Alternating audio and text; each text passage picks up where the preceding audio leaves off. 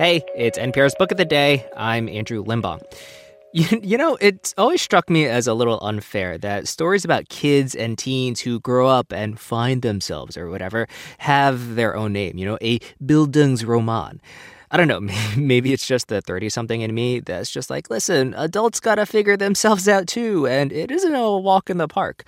In a bit, we'll hear from acclaimed author Jhumpa Lahiri and her book Whereabouts, in which its central character spends a lot of time alone and tries to figure out her place in the world. But there's another way to find yourself too, and that's to interrogate your own past, you know, find out who the people you came from really are. That's what Maud Newton did for her memoir, Ancestor Trouble A Reckoning and Reconciliation. What she found wasn't great. But she talks to NPR's Ari Shapiro about the responsibility she feels to make up for her lineage. This message comes from NPR sponsor LiveRight, publishers of Left for Dead Shipwreck, Treachery, and Survival at the Edge of the World by Eric J. Dolin. The true story of five castaways abandoned on the Falkland Islands during the War of 1812. Available wherever books are sold.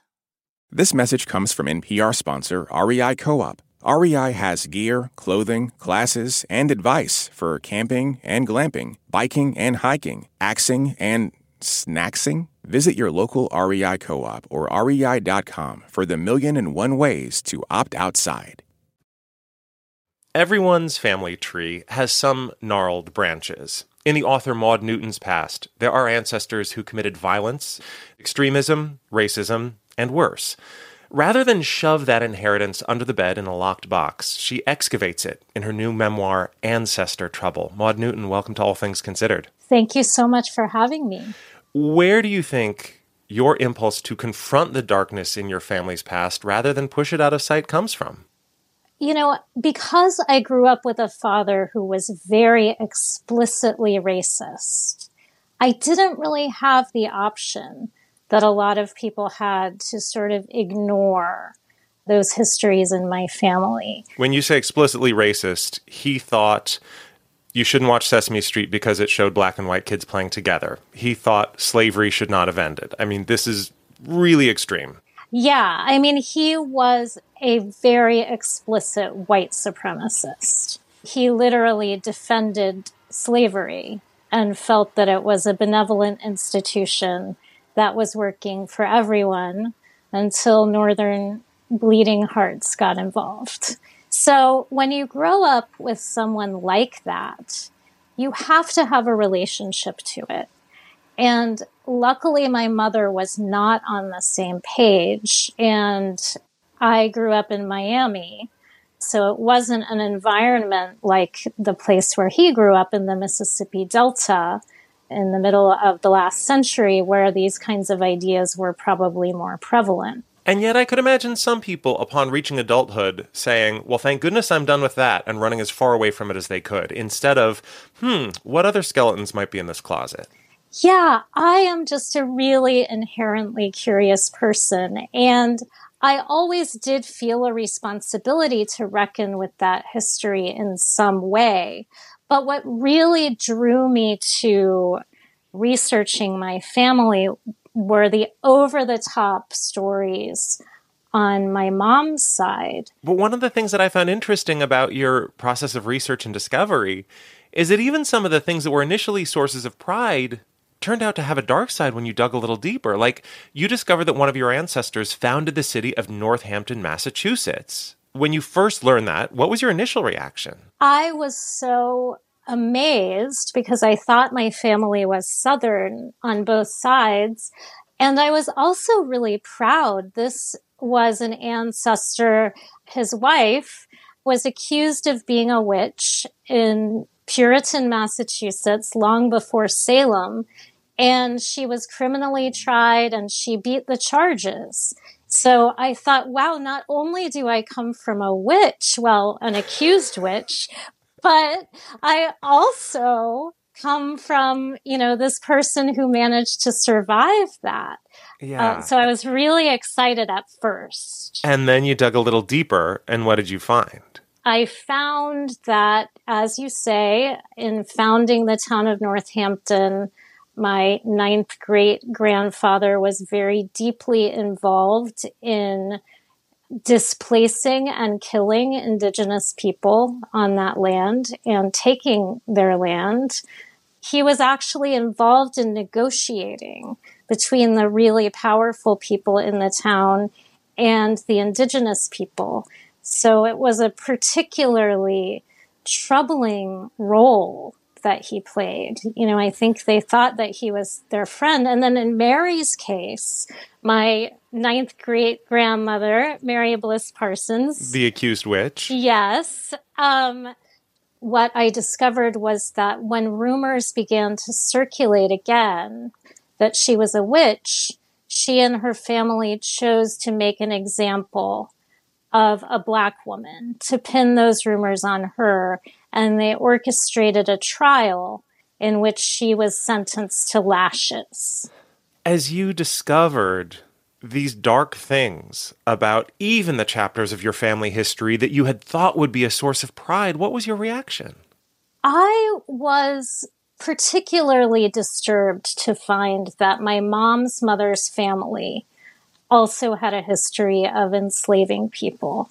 And that was a real gut punch. Because you knew that your father's side had this, but to discover it on your mother's side too was unexpected. Absolutely. And at first, I was really taken aback, but it was really important because I realized that this is all over my family. And really, this is, you know, the history of our country.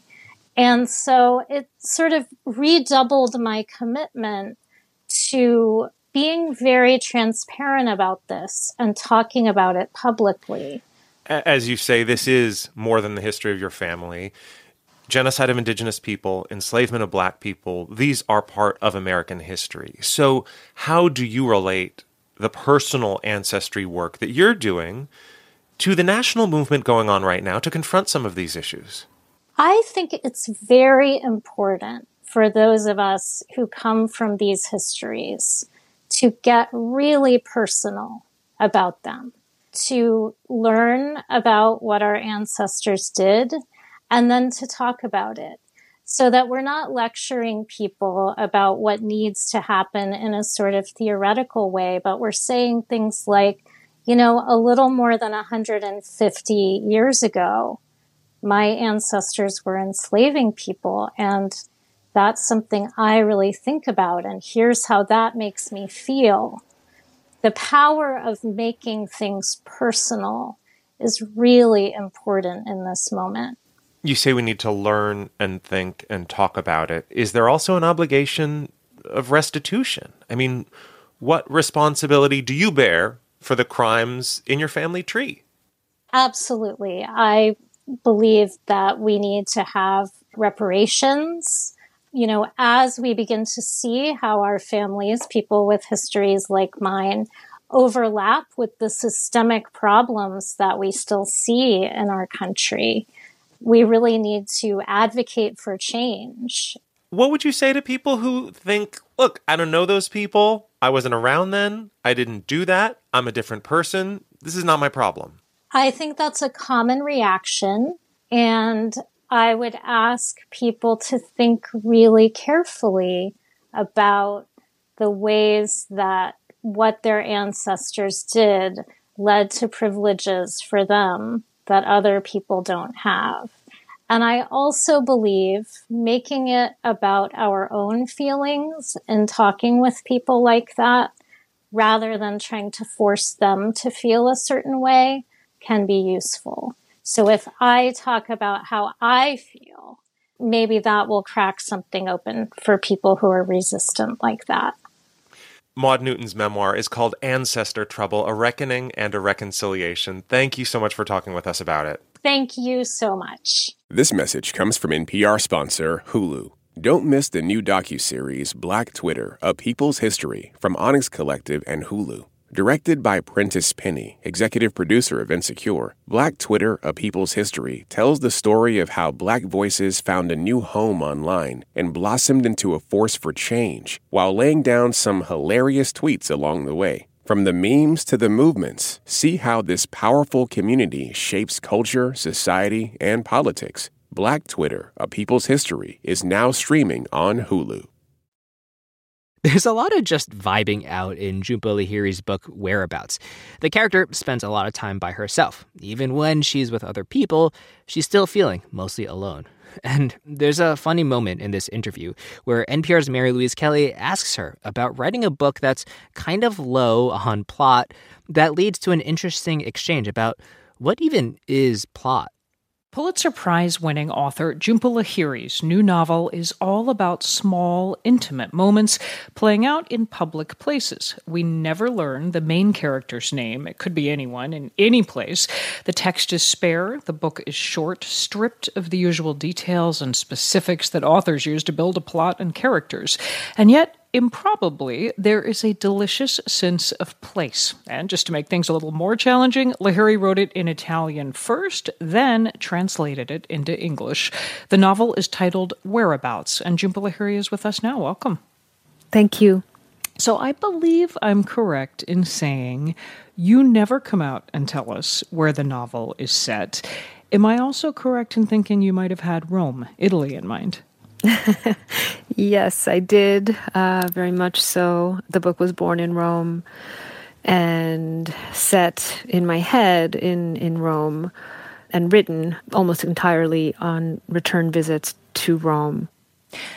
And why hold back on all the little identifying geographic details? You tell us we're in the piazza, you never tell us its name. How come? This has been a choice that uh, ha- has been in place for more or less all of my writing in Italian. My previous body of work, all of the work in English, was so deeply entrenched in names, places, what it meant to be from Calcutta but living in Boston. And I felt that when I started writing in Italian, I had just moved to Rome and I myself was displaced. I had voluntarily displaced myself. I was engaging with absorbing a new world. So I was acutely aware of place. And so I think that this book really it distills for me so many of the themes that I've been working at and worrying over in my writing from the very beginning about place and about the meaning of place. But I think that if we take away the names of the places, the name of the city, it's it's more open. I find it more liberating. I think that identity can be a trap at times. I think we can become too fixated on who we are and where we're from. And I think this can actually and does lead to a lot of very grave problems in the world and for our society and for the way we communicate and and exist and coexist. So that's the the thinking behind it. Again, as I said, when I started writing in Italian, it just came out. And I didn't think to myself coherently, oh, I'm going to not write this character's name. I just didn't write her name. She was just a she, as, as opposed to a woman with a name. Let's talk about her. Let's talk about the sure the, the, unnamed narrator. You do give us a few identifying traits. She's middle aged. She's Italian. She's a professor. She's also very lonely. I was struck over and over by how uh, isolated, lonely she is, and sometimes she seems to resent it, and other times she seems to revel in it. Why did you want to explore that? Well, it was who she was, right? And I didn't know who she was in the beginning, so I was exploring over the course of writing the episodes, trying to understand who she was, but that's the process of writing, right? You, you write and you discover the character as you move forward. And in my case, I started putting her in different places to better understand her. And I think that, as you say, she has she has a relationship with her solitude. And I think the book is about her relationship with her solitude. And I think it puts into focus for me the reality, I think, that that we all have to have and have to acknowledge a relationship with our solitude. And, and in that sense, I think this book is, is really looking at sort of the more existential question of, of who are we and how do we proceed? How do we proceed through life with others and without others? Mm.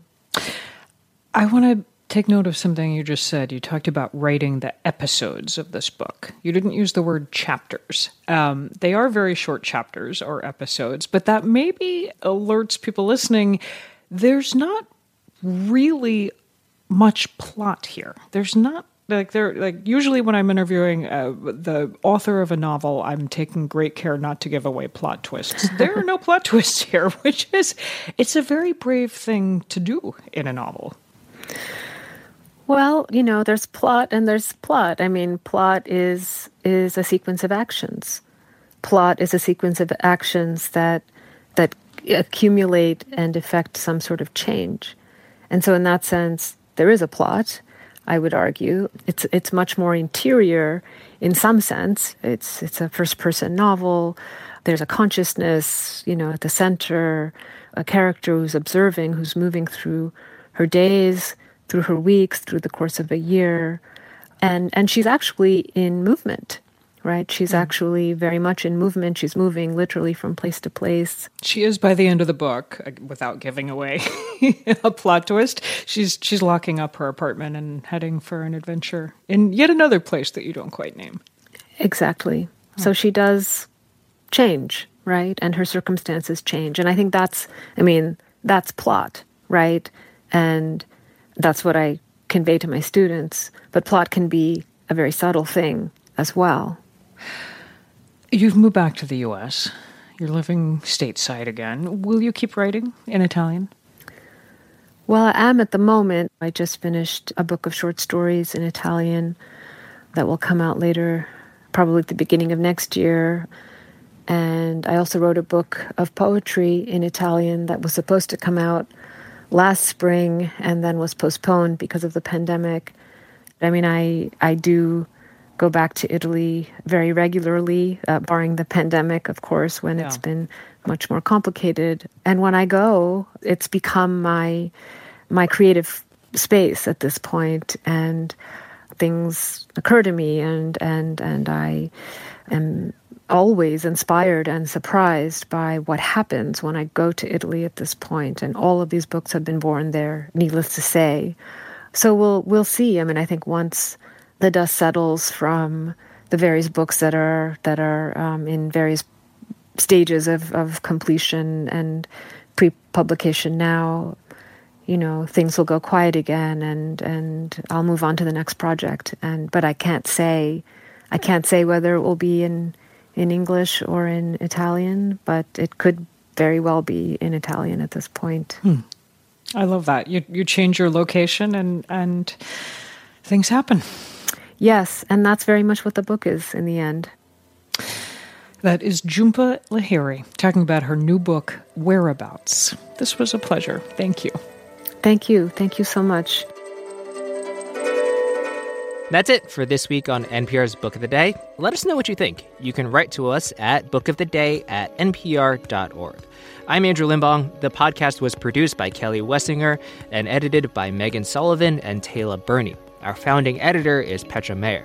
The show elements for this week were produced and edited by Megan Lim, Justine Kenin, Candice Wang, Ed McNulty, Milton Guevara, Leonie Lacani, Phil Harrell, Lily Quiros, Peter Breslow, Melissa Gray, Lauren Hodges, Elena Burnett, and Courtney Dorning.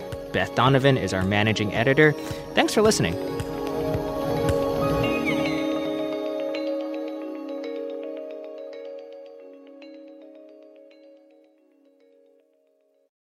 This message comes from NPR sponsor Vuori, a new perspective on performance apparel. Clothing designed with premium fabrics, built to move in, styled for life. For 20% off your first purchase, go to vuori.com/npr. This message comes from NPR sponsor Rosetta Stone, an expert in language learning for 30 years. Right now, NPR listeners can get Rosetta Stone's lifetime membership to 25 different languages for 50% off. Learn more at rosettastone.com/npr.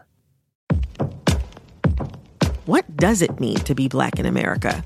In NPR's Black Stories, Black Truths, a collection of stories as varied, nuanced, and dynamic as the black experience, you'll hear it means everything. Search NPR Black Stories, Black Truths wherever you get your podcasts.